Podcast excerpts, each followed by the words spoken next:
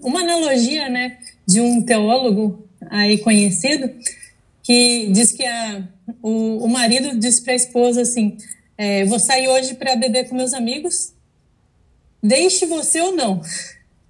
Ah. A esposa a esposa respondeu para ele: "Tá bom, eu vou namorar hoje, esteja você presente ou não." E o, o, passivo divino funciona mais ou menos dessa forma, né? Jesus vai voltar e o evangelho será pregado. Sim. Participe você, você ou, não. ou não. Queira é. você ou não. Esteja você, você preparado ou não. Se a gente quiser, a gente vai estar, tá, a gente vai ser parte disso. Se a gente é, não é. quiser, é isso mesmo. Infelizmente vai ser pregado sem nossa sem, sem nossa a nossa ajuda. É isso mesmo. É. Então, olha, continuando aqui. Uh, então os salvos vão para o céu, os que estavam vivos, por ocasião da volta de Jesus, né? Nós vimos aqui, ele é, ele morre com a glória de, de Jesus, ele morre. E os que estavam mortos, os ímpios, eles não ressuscitam nesse momento. É, a gente vai fazer isso no estudo futuro sobre a morte. Então, os ímpios continuam mortos e os que estavam vivos morrem também. Então, essa terra ela fica desolada ela fica vazia, ela fica sem nada, sem ninguém. É, os mortos ímpios continuam mortos. Satanás fica por essa terra sem ter o que fazer e seus anjos, e os salvos estão no céu. Nós vamos estudar isso em detalhes, ok? É num próximo estudo. Um,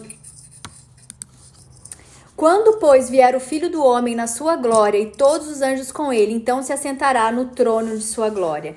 Então aqui nós temos o cumprimento final da profecia de Daniel 2, a pedra que é lançada, né? Jesus volta e estabelece o seu reino eterno. Uh, por que que Jesus Simone? ainda não voltou? Oi, Agatha. Tudo bem? Tudo, e aí? Eu tô aqui meio apanhando hoje para entrar, mas deu certo. Viu? É, posso fazer um parêntese? Por favor. Vocês já falaram aí sobre alguma coisa a respeito do arrebatamento secreto? Ainda não. Ainda não. Eu queria pegar o gancho dos mil anos. Posso, posso falar ou, ou você tem um horário certinho? Deixa eu ver. A gente ia falar aqui sobre os, o arrebatamento secreto nos sinais da volta de Jesus, quando ele compara com os tempos de Noé. Ah. Mas é, é porque tem uma coisa assim, um dado que é interessante. Pode falar agora. Anos. Pode Posso falar agora, claro. É o seguinte, boa noite para todo mundo, tá? Desculpa o meu atraso, mas minha filha estava mamando para dormir. Eu estava chegando em casa, mas agora deu certo. É, a questão dos mil anos, por que, que é importante a gente entender umas coisas do arrebatamento secreto? Porque a gente viu recentemente uma novela, né, chamada Apocalipse, que passou na Record. E assim, eu não sou, eu não sou contra essas novelas, porque elas chamam a atenção das pessoas para a Bíblia, tem o seu valor, mas elas têm muito equívoco, né? Além de ter um enredo, ter, ter coisas que não são bíblicas.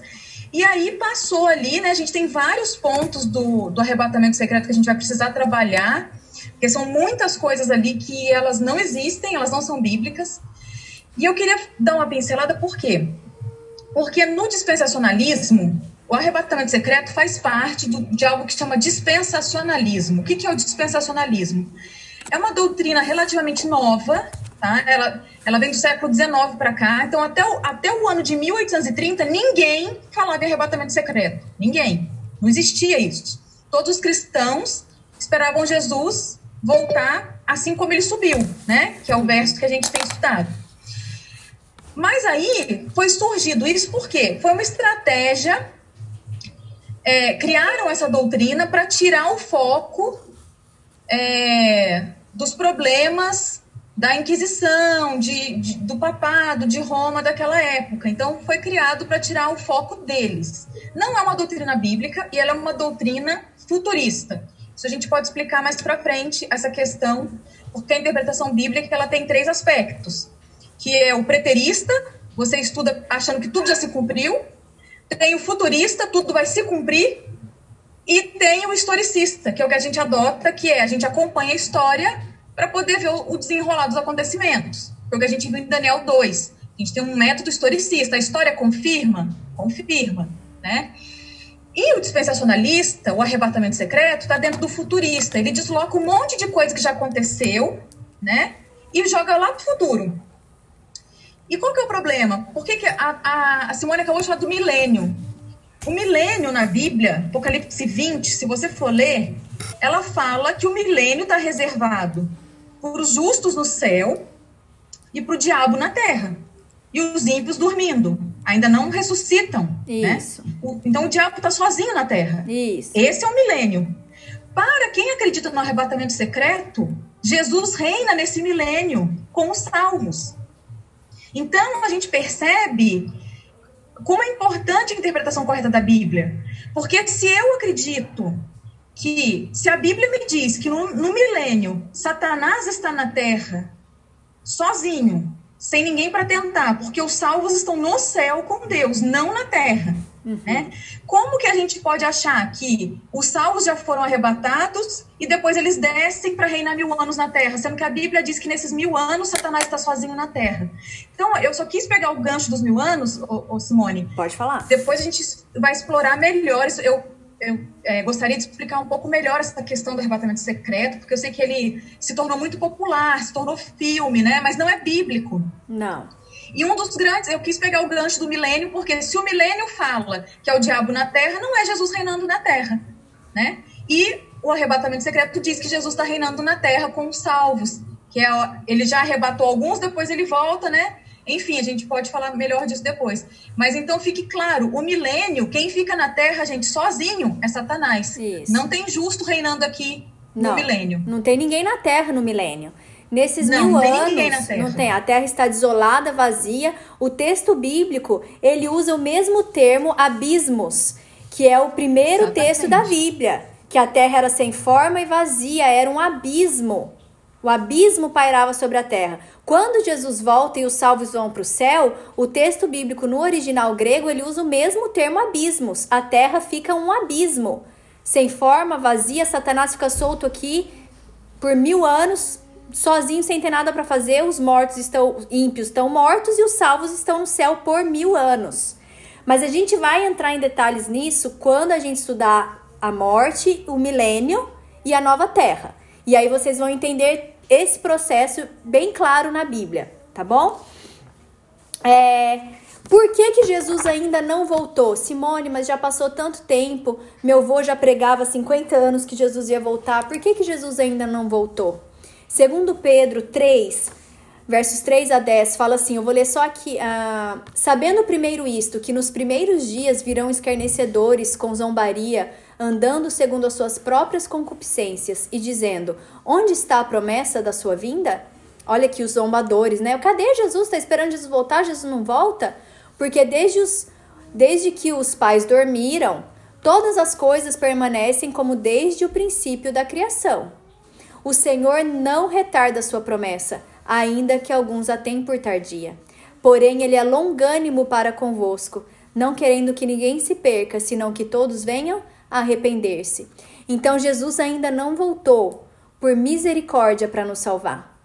Para que mais pessoas conheçam do amor e misericórdia de Jesus, para que mais pessoas estejam preparadas, aceitem Jesus como Salvador da vida delas. Jesus está dando tempo, ele é longânimo, ele dá tempo para que as pessoas se arrependam, para que as pessoas voltem a ele. Só que Jesus, uma hora, vai voltar, esse tempo vai acabar, né? Quais são os sinais da volta de Jesus? Então, Jesus ficou aqui na terra, né? Como eu disse, 40 dias depois que ele ressuscitou. E os discípulos perguntaram: Senhor, mas Quais são os sinais da tua vinda? O que, que vai estar tá acontecendo? Porque os discípulos, eu imagino a angústia deles. Eles imaginavam que Jesus ia lá no céu, dar uma passadinha e já voltava. Coisa rápida. Coisa rápida. A gente vê isso no livro de Atos. Eles achavam que era uma coisa rápida, né? Então, Jesus dá para eles alguns sinais da volta de Jesus. E a gente encontra isso em Mateus capítulo 24. E estando assentado no Monte das Oliveiras, chegaram-se a ele os seus discípulos em particular, dizendo: Dize-nos quando serão essas coisas e que sinal haverá da vinda e do fim do mundo? Então os discípulos queriam saber quais os sinais da vinda de Jesus. Aqui em Mateus 24, Jesus fala de dois eventos. Primeiro ele fala da destruição de Jerusalém e depois ele fala dos sinais da sua segunda vinda. É, tanto ah, nos dois eventos haveria Mateus 24, verso 3. É, cadê? Aqui. E Jesus respondendo disse-lhes: Acautelai-vos que ninguém vos engane, porque muitos virão em meu nome dizendo eu sou Cristo e enganarão a muitos. Então, já ali na época dos discípulos, apareceram falsos cristos, pessoas dizendo ser Cristo voltando. E aí, para os nossos dias, Mateus 24, 23 a 26. Se, pois, alguém vos disser, eis aqui o Cristo, ou ei-lo ali, não acrediteis. Porque hão de surgir falsos cristos e falsos profetas, e farão grandes sinais e prodígios, de modo que, se, fosse, fora, se possível fora, enganariam até os escolhidos. Eis que de antemão vou-lo tenha dito, portanto, se vos disserem, eis que ele está no deserto, não saiais. Ou, eis que ele está no interior da casa, não acrediteis. Então, olha aqui Mônica, o texto. Oi. Posso falar uma coisinha Pode. aqui? Porque a gente às vezes pensa que quando fala isso, a gente se remete ao Henri Christ, né? Uhum. E fala assim, ah, o Henri Christ, ou então outras pessoas que criaram denominações. É, o Henri Christ é quase que uma, Piada, uma né? caricatura. É, uma, é, uma, é, é uma coisa assim, né? Apesar dele ter os seguidores dele, né? Ele, enfim. Mas é, a gente. Esse verso que você leu é um verso muito sério porque aqui está dizendo de sinais e prodígios. E por que, que eu quero destacar aqui? Porque a gente acabou de entrar na era de Aquários. E existe um movimento muito grande em cima disso, porque eles estão esperando por Maitreya. Maitreya, para os místicos, é, ele é todo Cristo, de toda época. Né? Então, ele é Krishna, ele é Cristo, ele é todo Cristo de toda época, porque eles entendem que Cristo foi mais um ser iluminado que passou pela Terra para tentar nos é, realocar na família cósmica, né? Então, eles estão esperando um aparecimento de Maitreya. Tá? Então, a gente está falando aqui de alguma coisa muito maior do que um Henri Cristo, do que uma bobeirinha. A gente está falando de, de uma possível falsificação satânica de Jesus. Esse verso está dizendo sobre isso. Uhum. E aí, nós entramos para a comunidade científica. É, hoje, a comunidade científica ela aceita que muito em breve faremos contato com extraterrestre, né? E a gente tem já os ufólogos que estão crescendo, só que agora os ufólogos estão ganhando força com a comunidade científica. Existem grandes nomes hoje da, da ciência, da física teórica, que estão palestrando na ufologia. Não porque eles são místicos, mas porque, com base na ciência, eles acreditam que nós estamos a um ponto de fazer contato com um extraterrestre. Então, juntando que eles estão, que um grupo, um segmento espera Maitreya, que é um tipo de Cristo, e a, nós chegamos na era de Aquários, que é o momento para o aparecimento desse Maitreya, é, esperando que que os próprios cientistas e ufólogos esperam um contato com vida inteligente, considerando que os judeus não cristãos, os judeus ortodoxos, estão esperando a vinda do Messias considerando os cristãos evangélicos que esperam a vinda de Jesus. Nós temos um cenário em que o mundo está esperando um, um contato com um ser maravilhoso. E é importante a gente é, ouvir o que Jesus fala. Num dos versos possíveis que, vi, que virão, ele vai falar: Ó, oh, preste atenção, eu estou avisando, para que quando acontecer vocês saibam. Esse que virá ele fará maravilhas, vai vir, gente, vai acontecer, tá? Mas ele vai, ele não é onipresente. Ele não é como a gente tem acompanhado nos outros versos, que é visto como um raio sai de um lugar e passa para o outro, todo olho verá. Não. Ele aparece aqui e ali fazendo seus milagres. Isso. Mas ele é tão é, incrível que aqui diz, ó, eis que de antemão vou-lo tenho dito. É, e, e, ele é tão incrível que ele pode até enganar os eleitos. Então, por que, que eu estou dizendo isso? Porque a gente precisa desmistificar. Ah, tá, o Henrique Cristo, ah, tem aquele louquinho ali que fala que é Jesus. Não, eu estou falando que em breve pode acontecer da gente ver manifestações realmente sobrenaturais em nome de Cristo. E Satanás vai fazer isso, né? Porque o trabalho de Satanás é enganar. E ele vai fazer é. de tudo para enganar a volta de Jesus.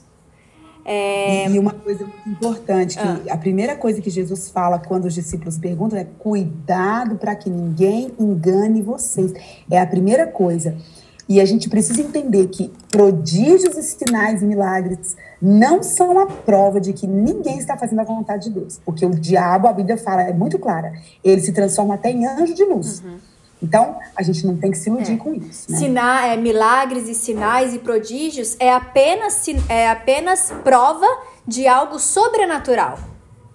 Exato. Mas pode ser tanto de Jesus é... como de Satanás. Isso não quer dizer nada. É por isso que a Bíblia, o que nós estamos fazendo agora, gente, é muito importante. A gente está estudando a palavra de Deus. Por quê? Porque olha o que Jesus falou: eis que de antemão eu estou avisando. Então, nós estamos estudando a palavra de Deus para que a gente não seja enganado. A Bíblia está aí para todo mundo, é o livro mais vendido no mundo, mas ele não está aí para a gente abrir no Salmo 91 e deixar na, em casa. A gente precisa debruçar sobre esse livro porque os enganos, o diabo, ele quer matar, roubar e destruir, ele quer enganar, ele não quer ninguém no céu, ele não quer ninguém com Jesus, né? ele quer invalidar o sacrifício de Jesus. Então nós estamos usando a Bíblia para quê? Para que nós estejamos preparados. Jesus virá e todo olho verá, será como um raio que sai do Oriente e vai até o Ocidente. É, ressurreição acontecerá, coisas acontecerão. Milagre não é sinal de que é Jesus. Porque que a gente viu recentemente? O João de Deus, que fazia várias coisas também em nome de Deus, foi acusado. Então, não é todo mundo que fala no nome de Deus, não é todo milagre, toda coisa incrível, porque magia existe, né? É, essas coisas todas sobrenaturais existem. Não significa que provém de Deus. O que provém de Deus? O que é testado pela Bíblia passa no filtro da Bíblia. Tá? É. vou deixar aí você... agora, agora colocando um pouco de pimenta aqui no negócio. Você disse aí que todo olho verá, será como um raio que sai do ocidente e vai para o oriente. Tem como acontecer isso? Tem. Claro, assim, é, um físico poderia explicar melhor, né? Mas a gente precisa entender que o, a gente acha que o céu é uma coisa. É, do que fala lá em Apocalipse, né? Que o céu se enrolará como um pergaminho. Do ponto de física, isso é possível? É, porque o céu é um tecido flexível, espaço-tempo flexível. Então, do ponto de vista da física, normal. Agora, isso não é uma preocupação, né? Porque Deus é o criador é. de tudo. Ele faz Para ele, ele fazer quiser. isso acontecer é muito fácil também. Não é uma preocupação. É, eu... Mas do ponto de vista da física é possível? É possível. É, às vezes a gente fica pensando, né? O mundo é redondo. É. Como é que vai é, ser visto de todas as formas? Mas, Mas ele é um tecido, é, é o espaço-tempo ele é um tecido flexível, então dá para ele enrolar tranquilamente. Por isso que tem a gravidade que a gente orbita o Sol que a massa do Sol é tão grande que ele afunda a, o espaço-tempo, que é um tecido flexível, e a gente orbita pelo peso. Então é possível. E, é, é, é, muito assim, é, a gente pensando sobre isso, né? É, quem imaginaria essa situação que a gente está vivendo nessa época do ano passado? De uma pandemia, de todo mundo isolado e tudo. É uma coisa assim que, dentro de pouco tempo, tomou conta do, do mundo inteiro, do planeta Terra inteiro, né? Agora imagina se uma Maitreya aparecer e fizer milagres, o é. que, que não vai causar no mundo? Então, se, um, se uma Maitreya aparece, se uma pandemia, um vírus, toma conta, é visto em todas as partes do pois é. mundo. É. O que, que, que, é o poder de Deus? O que, que é esperto do poder de Deus, né? É isso mesmo. Exatamente. Uh, Coisas ver, acontecem, gente. Vamos ver aqui os outros sinais que Jesus deixou. Mateus 24, versos 6 e 7. E ouvireis de guerras e de rumores de guerras. Olhai, não vos assusteis, porque é mister que isso tudo aconteça, mas ainda não será? Não é o fim. Então, nós ouvimos de guerras há muito tempo, né? Guerras, rumores de guerra, é, conflitos políticos. Nós, nós vivemos aí nos últimos anos muitas guerras, né? Do Vietnã, Afeganistão, Síria. Mas o que, que acontece? Esses rumores eles aumentam, né? A cada dia que passa, as guerras aumentam, os rumores aumentam, assim como os outros sinais. E haverá fomes e terremotos e pestes em vários lugares. Aí você pensa, mas isso sempre aconteceu, isso sempre teve. É verdade, isso sempre aconteceu, mas quando você olha aqui para os dados, né? No século XVIII houveram 37 terremotos. No século XVIII inteiro, 37 terremotos. Quando você vai para o século 21, era uma média de 50 terremotos por dia, ou seja, 18 mil por ano. Jesus compara a volta dele como as dores do parto. Ela começa devagar, não começa? E vai aumentando, aumentando, aumentando, aumentando. Assim é a volta de Jesus. Então, fomes, terremotos, guerras sempre existiram, mas eles estão aumentando, eles estão aumentando. É. Uh, aqui, uh, eu não tô, não tô com o verso 40 aqui, mas é um dos versos que eles usam para falar do arrebatamento secreto. Vamos, vamos ler aqui Mateus 24, 37 a, a 39, tá na tela, e eu leio o 40 na Bíblia, tá bom? Pois foi. É, lê alguém aí para mim, por favor, Débora.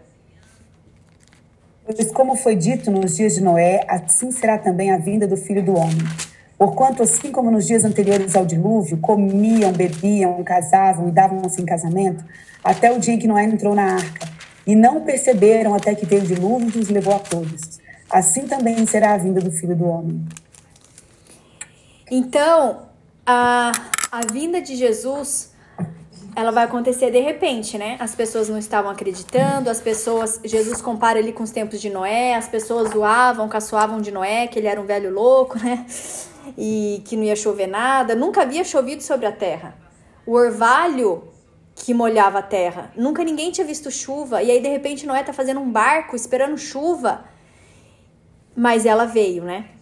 Então aqui Jesus está comparando, né, que na, nos, nos tempos de Noé havia muita libertinagem, havia imoralidade e o mundo estaria assim também, perto da, da volta de Jesus.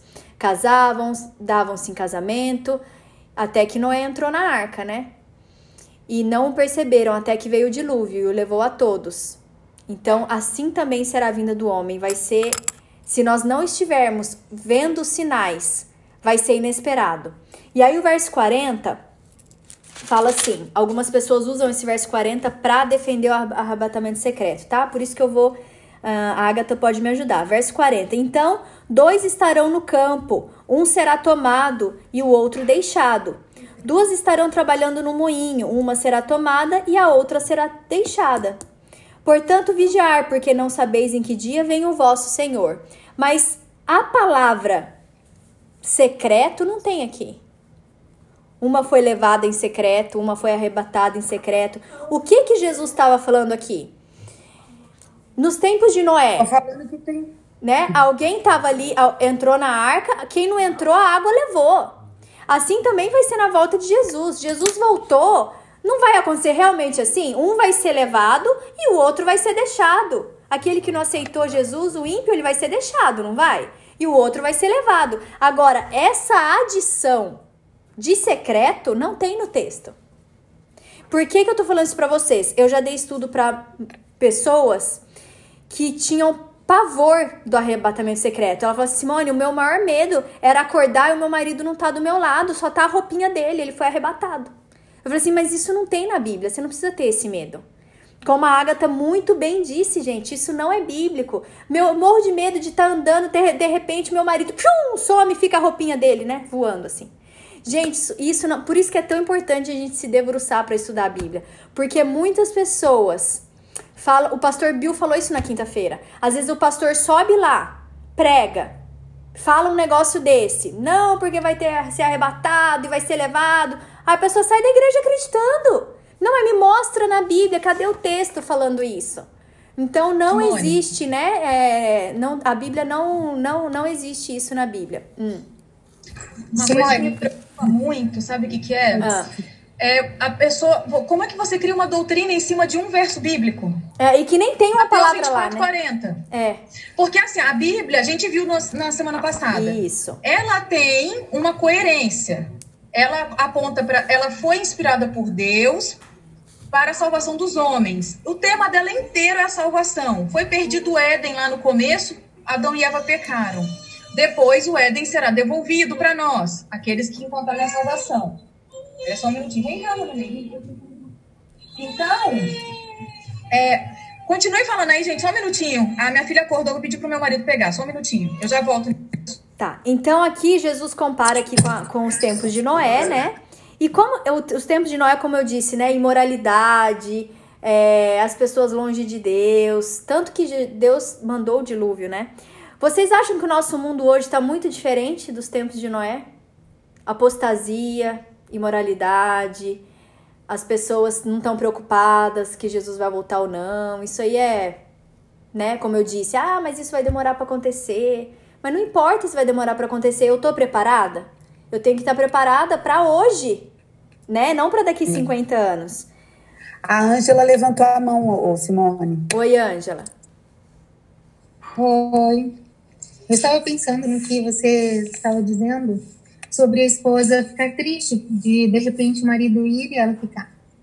Eu já dei estudo bíblico também para pessoas que acreditam que que é o neto um amigo que é, dizia assim, ah, minha esposa, ela gostava de fazer coxinha, né? Tá lá no céu. E, e aí a gente conversa com essas pessoas, mas será que o céu seria bom? Será que, que você olhando para as pessoas, os seus queridos, ainda aqui na Terra, como seria esse céu, né? Então essas duas coisas, você ir embora, não faz sentido, né? De repente deixar seus queridos e também não faz sentido também quando a gente a gente morre e logo já tem a recompensa, que é o que você conversou com o pastor sobre a recompensa, né? Uhum. Que, que, não pode ser um Sim, é, eu acho que esse assunto, com certeza, é um assunto que vocês querem muito estudar, né? Que é o estado do homem na morte. É, a gente vai estudar, eu não sei se ele é já na semana que vem, eu tenho que olhar a nossa lista, mas de repente a gente adianta eles, esse assunto, porque eu sei que é um assunto que vocês é, que traz muita. tem muito engano. Essa é a verdade. Existe muita doutrina errada sobre a morte, doutrinas que não são bíblicas, doutrinas que foram. que entrou dentro do cristianismo, do paganismo, uh, encomendadas para. Para. Ai, fugiu a palavra. Para patrocinar a Inquisição, uh, ah, para trazer medo nas pessoas como purgatório, inferno, uh, tem que orar pelo morto para ele ir para o céu. Nada disso é bíblico, né? Então, nós precisamos voltar para a Bíblia, gente. Essa é a verdade. Sim. É o momento é esse. Porque existe muito engano, muita mentira misturada com verdade, né? E eu diria que ultimamente é só mentira mesmo. Quando você vai para a Bíblia, você fala: "Nossa, não é nada daquilo que eu aprendi, né? Nada, nada daquilo". Então, Vamos ver aqui os, os, os outros sinais. E viu o Senhor que é uma. Ah, ok, isso aqui é, é falando lá sobre, sobre Noé, né? Outro sinal que Jesus deixou. Logo depois da tribulação daqueles dias, escurecerá a lua, o sol, e a lua não dará a sua luz, e as estrelas cairão do céu, e os poderes do céu serão abalados. Esses são eventos profecias que Jesus deixou ali da sua volta que já se cumpriram. Essa grande tribulação é, é esse período, né, em que os cristãos uh, foram perseguidos por 1260 anos, que é o período escuro, a idade escura, né, em que a igreja perseguiu os cristãos, uh, matava os cristãos, né, é, que não concordavam com as suas doutrinas uh, falsas, né, com as suas tradições, que é a Santa Inquisição. Então, essa foi a grande tribulação, né? Os cristãos tiveram que fugir para desertos, para cavernas, para não passar ali pela, pela fogueira, né? Pela, pela Inquisição da Igreja Católica, que matou mais de 50 milhões de cristãos nesse período, né? É, o escurecimento dos. Então, logo depois disso, houve o escurecimento do Sol em 19 de maio de 1780. Uh, no estudo de vocês escrito, vocês vão ver uh, algumas citações desse dia que saíram, que saiu no jornal, mas não foi um eclipse, né? Foi um, foi algo sobrenatural, cumprimento aqui dessa profecia bíblica. Logo depois disso, na mesma noite, a lua não deu o seu brilho, né? Ela ficou vermelha como sangue. E não houve nenhuma explicação também para esse fenômeno, né? O, isso aconteceu em Massachusetts, nos Estados Unidos, e o relato diz assim: a lua cheia tinha aparência de sangue. Então, mais uma profecia que já se cumpriu, né? E as estrelas cairão do céu. A queda das estrelas aconteceu 53 anos depois disso aqui da lua, né? Aqui no norte dos Estados Unidos uh, e leste aqui do Canadá, aqui a província de Halifax, de Halifax Nova Scotia, uh, aconteceu na noite de 12 para 13 de novembro de 1833 em que o céu ficou claro, né, cheio de estrelas cadentes caindo, e do Golfo do México até Halifax, aqui no Canadá. Ah, os relatos dizem assim: por perto das quatro horas, por perto de quatro horas, o céu foi iluminado por uma grande chuva de estrelas. Então, aqui, essas profecias que, de Jesus que se cumpriram já. Lucas 21, 11 vai falar assim: E haverá em vários lugares pestilências, haverá também coisas espantosas e grandes sinais no céu. Nós estamos passando por uma pestilência, né? Por uma epidemia, por uma pandemia. Fora essa do Covid, já passamos pela, é, pela gripe espanhola, várias pestilências, né? Do, do, da AIDS, do ebola, muitas coisas, muitas, muitas pestilências, né? O que que falta para Jesus voltar, né? E este evangelho do reino será pregado no mundo inteiro, em testemunho a todas as nações, e então virá o fim. Foi o que a Débora falou, né? Essa, esse local da janela 1040, uh, pessoas estão lá colocando sua vida em risco para pregar o evangelho, pessoas estão tendo sonhos, visões da volta de Jesus. Então só falta isto, esse evangelho. Qual que é o evangelho do reino? É o evangelho de que Jesus veio e morreu por nós, as boas novas do evangelho de que Jesus veio e morreu por nós para nos dar a chance da vida eterna. Esse evangelho é só contextualizando, Simone, para o pessoal que é, que está que tá acompanhando a gente, ah. é, janela 1040 é a região ali da é, das, das Índia, China. É, a Débora falou no, a Débora falou no é, comecinho. É só a localização Isso. ali. Que Quando você pega assim, o... entre, os, entre os trópicos, né? Isso. 10 e 40. É uma região onde é muito difícil entrar o cristianismo, né? Você não pode pregar, você Sim. não pode falar de Jesus, que você é morto, né? Ali você não pode pregar sobre Jesus ali, né?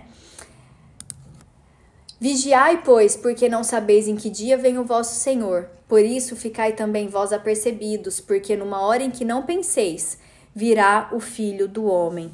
Então é aquilo que nós falamos, né, que nós devemos estar preparados.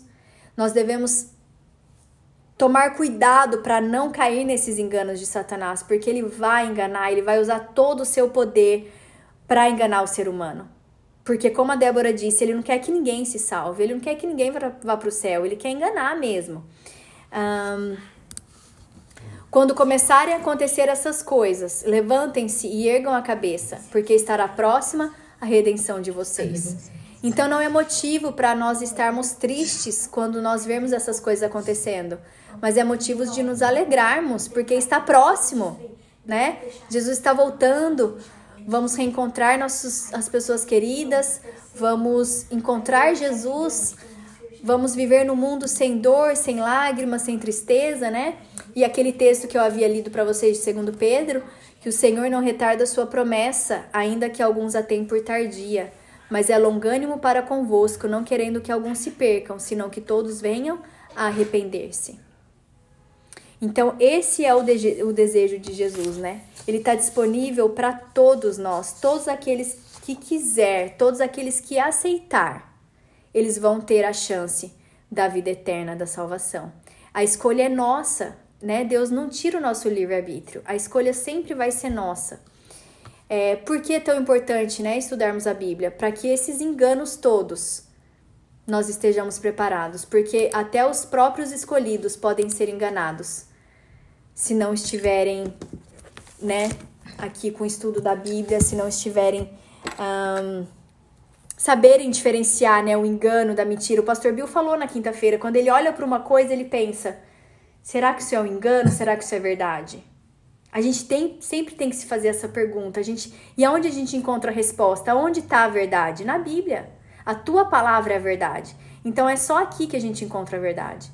Uh, meninas, vocês gostariam de falar alguma coisa, alguma pergunta? Eu queria fazer é. só uma pequena colocação depois da Carol. Pode falar, pode falar, Débora.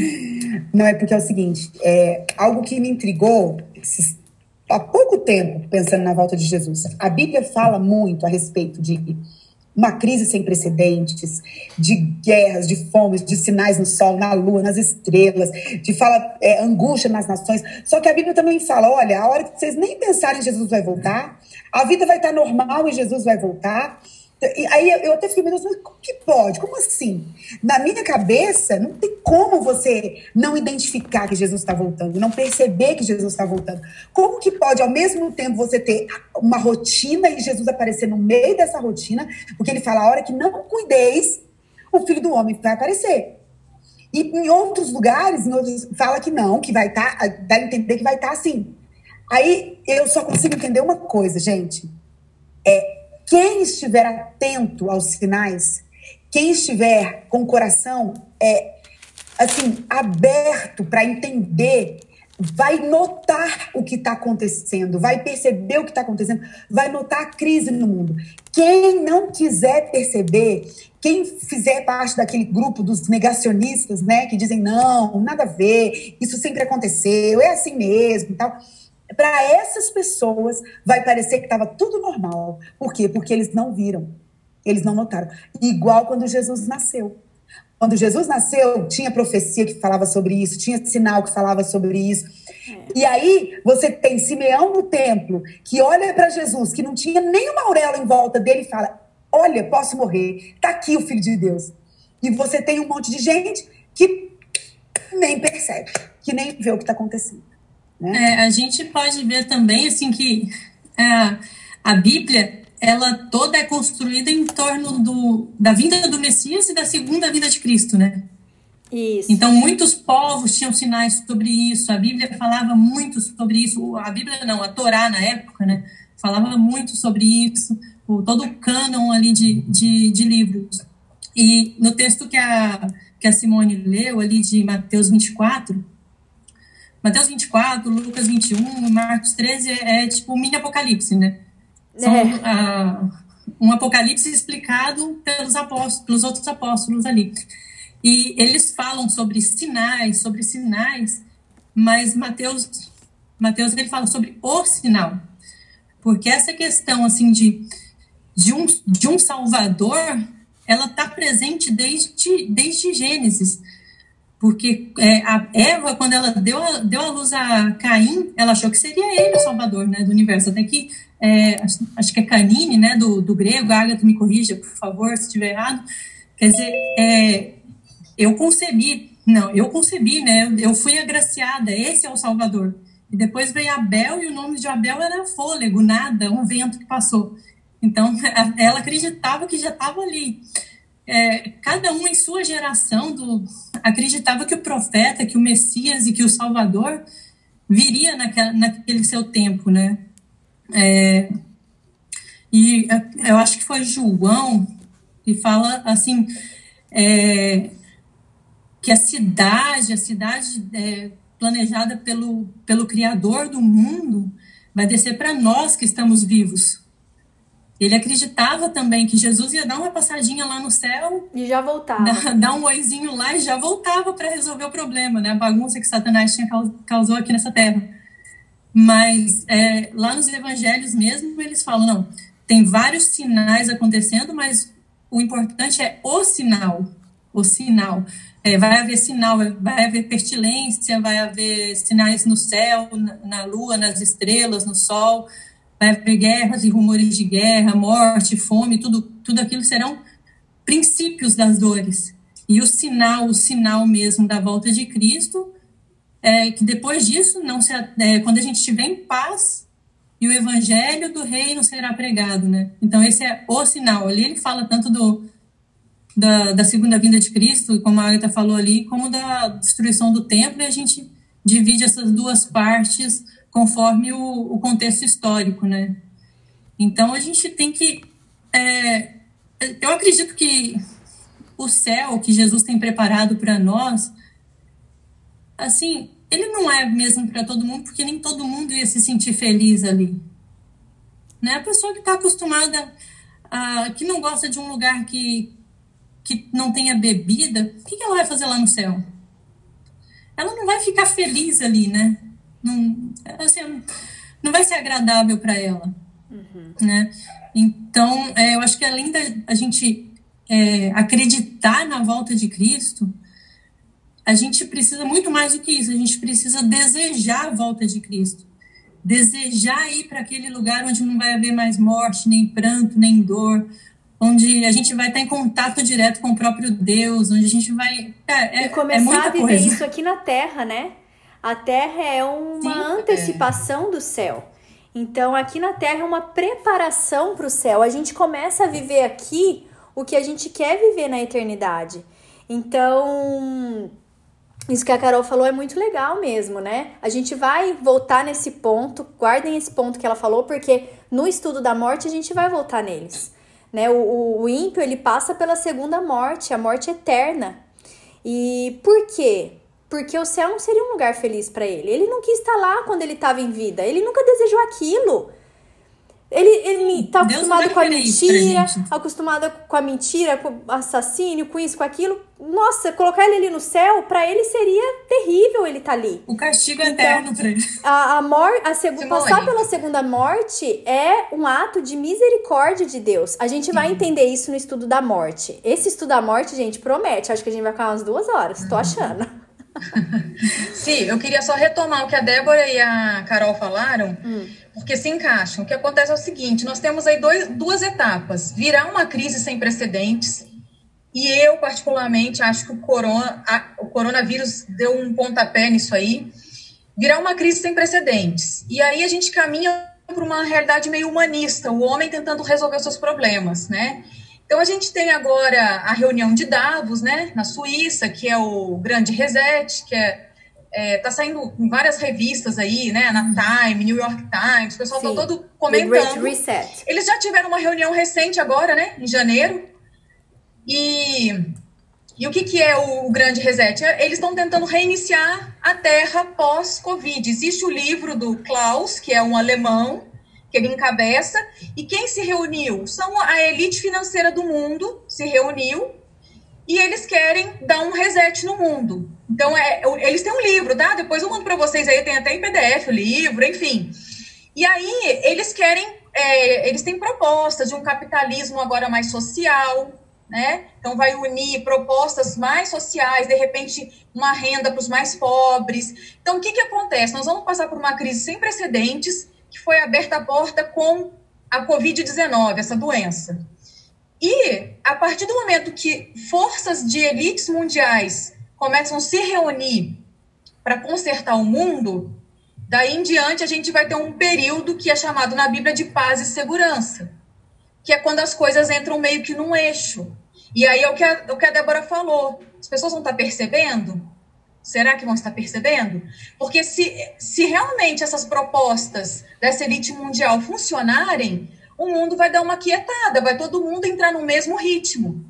E a gente tem que estar tá, tá de olho nos eventos que vão estar nas entrelinhas, porque a Bíblia diz: quando disserem paz e segurança, virá repentina destruição. Então o homem vai tentar consertar de novo.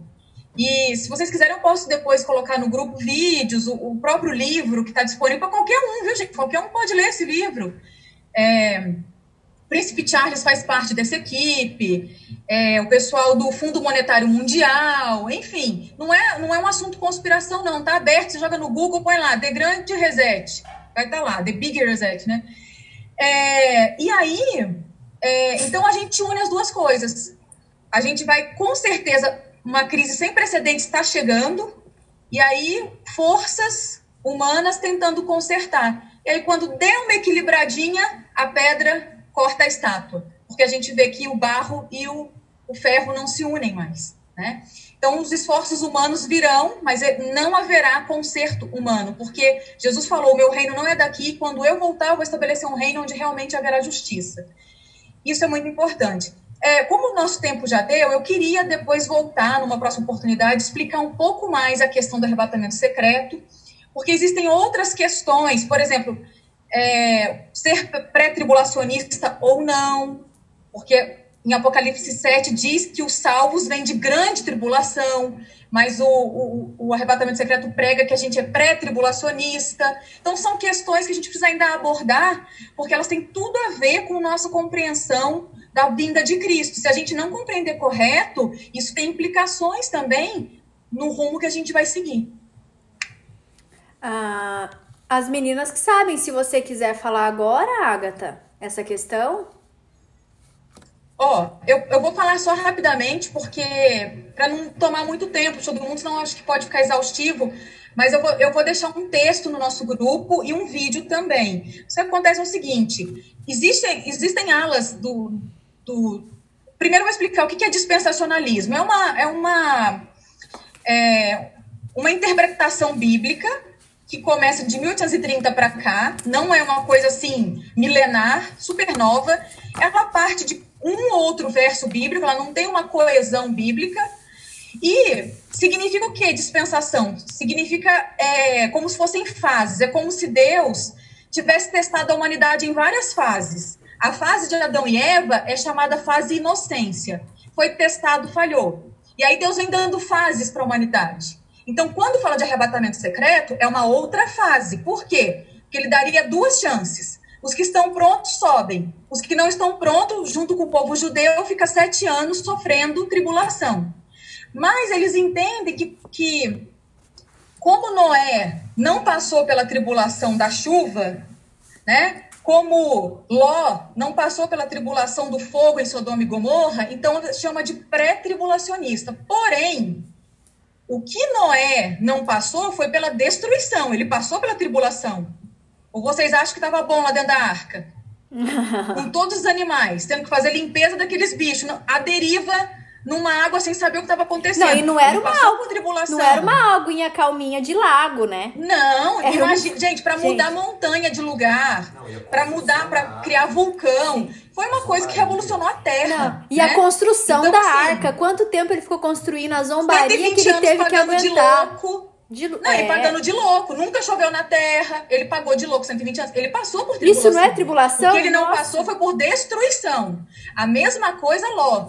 Ló passou por, por tribulação tremenda.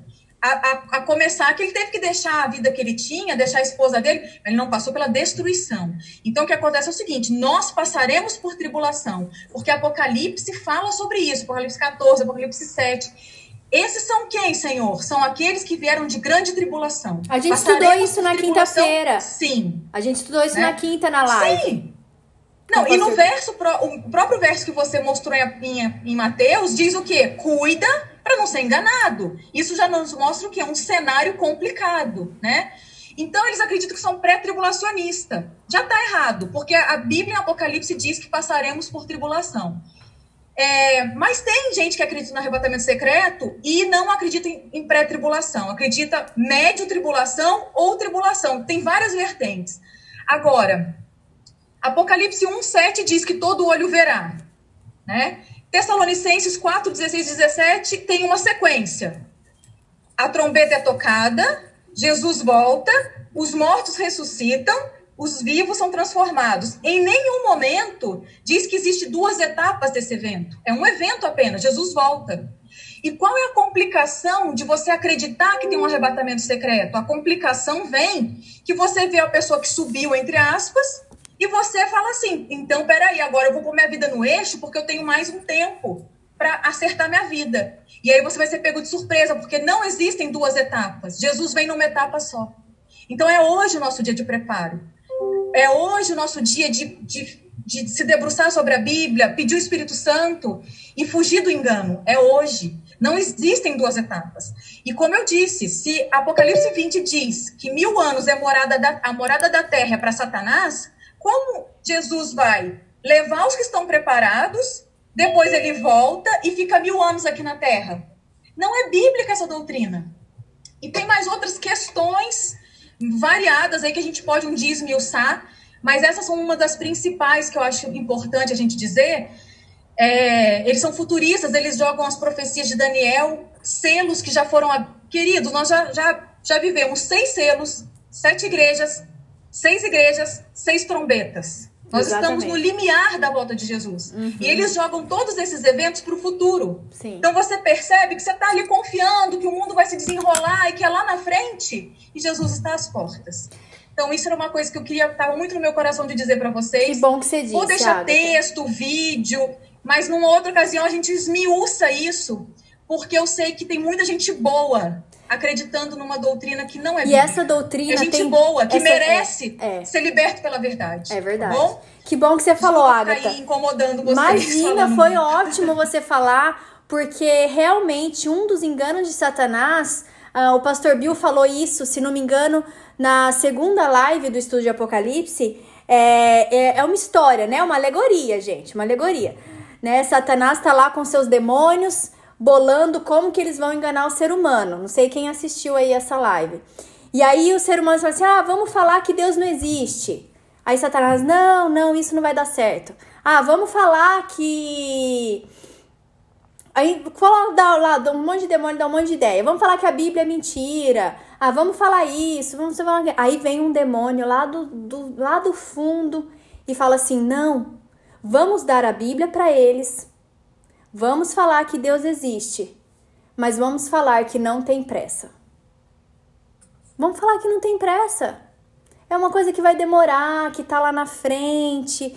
E que pra que isso? Vamos viver a nossa vida. Quando Jesus Que estiver haverá muita vai- oportunidade. Vai ter muita oportunidade, né? A gente ainda tem tempo. Mas Quem estiver pronto sobe, depois você Isso. vai, vai ter sete anos de tribulação aí, você vai ver que você precisa melhorar. Não, meus irmãos, é hoje, enquanto a vida é hoje nossa É a decisão. decisão, é isso mesmo.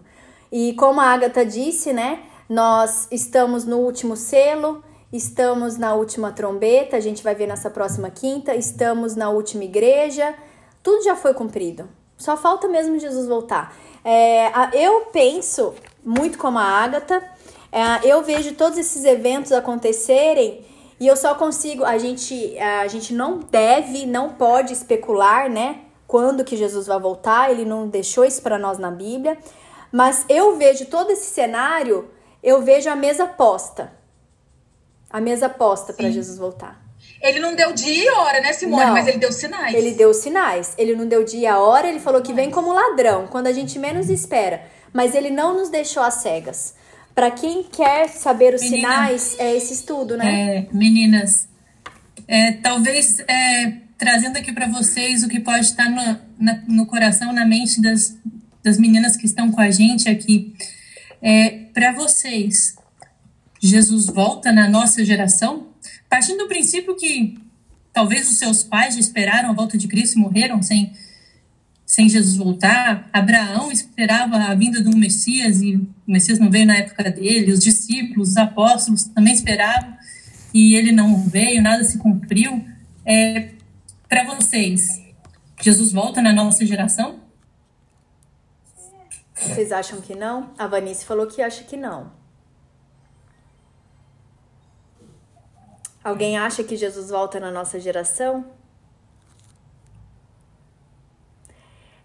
É, é algo muito pessoal, né? Eu, eu penso que, vendo o mundo como está, né? Eu também acredito que Jesus volta na nossa geração ainda. Mas é como eu disse, né? Ahn, devemos viver como, Jesus, como se Jesus fosse voltar amanhã. Porque se amanhã eu, eu atravessar a rua e eu morrer, não importa o dia que Jesus vai voltar. Então a gente deve viver a nossa vida como se Jesus fosse voltar amanhã. Isso que é importante, né? A gente especular, "Ah, não, eu acho que ainda vai demorar muito. Mas a minha vida tem que estar em dia. A minha vida tem que estar em dia com Deus. Ah, alguém tem mais alguma pergunta? Ahn, eu sei, a gente passou aí 20 minutos do nosso tempo. Eu não acho ruim. Eu só penso em vocês. Tenho medo de ser muito tempo pra vocês, muito cansativo, como a Agatha falou. Olha, então a gente não gosta de fazer overdose, né? Parece que passou Eu- super rápido. Ai, Verdade. E, e eu respondendo também aqui por mim, eu acredito que Jesus volta sim na nossa geração.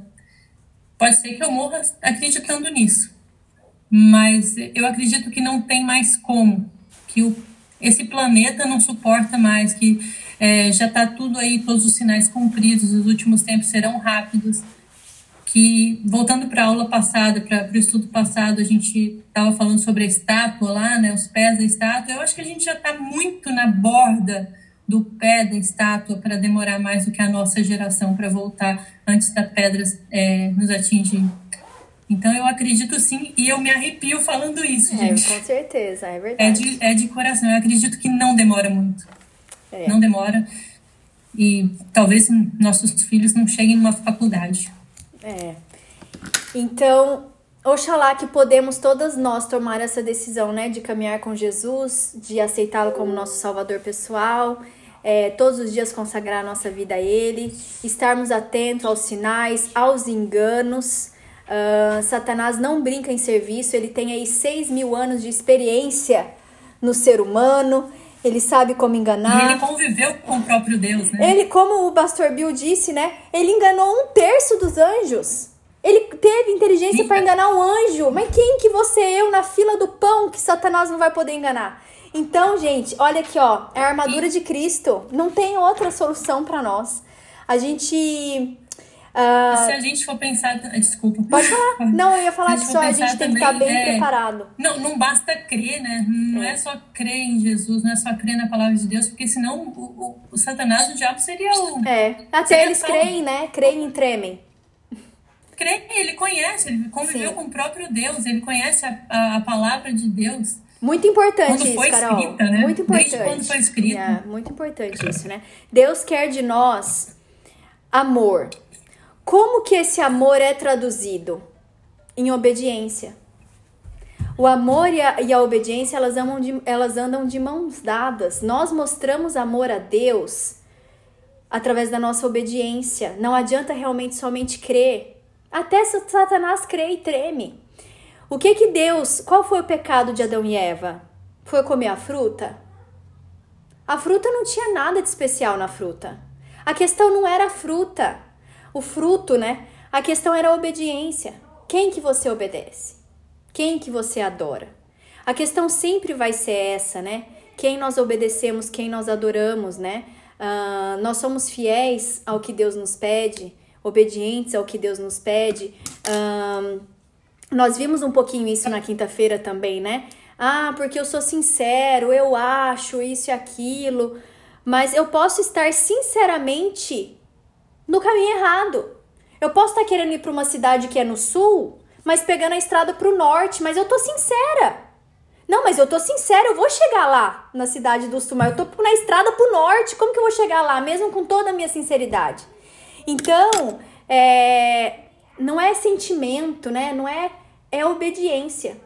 É, o amor, ele é traduzido para Deus em forma de obediência, né? Mas, gente, a gente fala demais, né? E aí, olha, a gente vai ter coisa para falar ainda em muitos estudos. é, vamos orar então para nós terminarmos? É, eu vou orar, a Carol sumiu aí, então a Débora e a Agatha tiveram que sair. Então eu vou orar para nós, tá bom? Querido e bom Jesus, muito obrigado, Paizinho, por esse estudo de hoje. Obrigado por essas pessoas, por essas mulheres tão lindas que estão aqui, tuas filhas, e que estão querendo buscar a Ti de todo o coração, estudar a Bíblia, conhecer a verdade e fazer a Tua vontade, Senhor. Que o Senhor possa estar com elas, que o Senhor possa uh, mandar o Espírito Santo para estar com elas quando elas forem estudar a Bíblia, uh, que elas possam, Senhor, consagrar a sua vida a Ti todos os dias e aceitá-lo como seu Salvador pessoal e traduzir esse amor, Senhor, em forma de obediência. Esteja com cada uma delas, nos dê uma boa noite de descanso. É o que te pedimos, Senhor, em nome e por amor de Jesus. Amém. Amém. Meninas, foi um prazer ver vocês aqui. Eu vi a carinha de algumas. Eu! Alguém falou eu. Será que é para mim? Acho que não. Desculpa, eu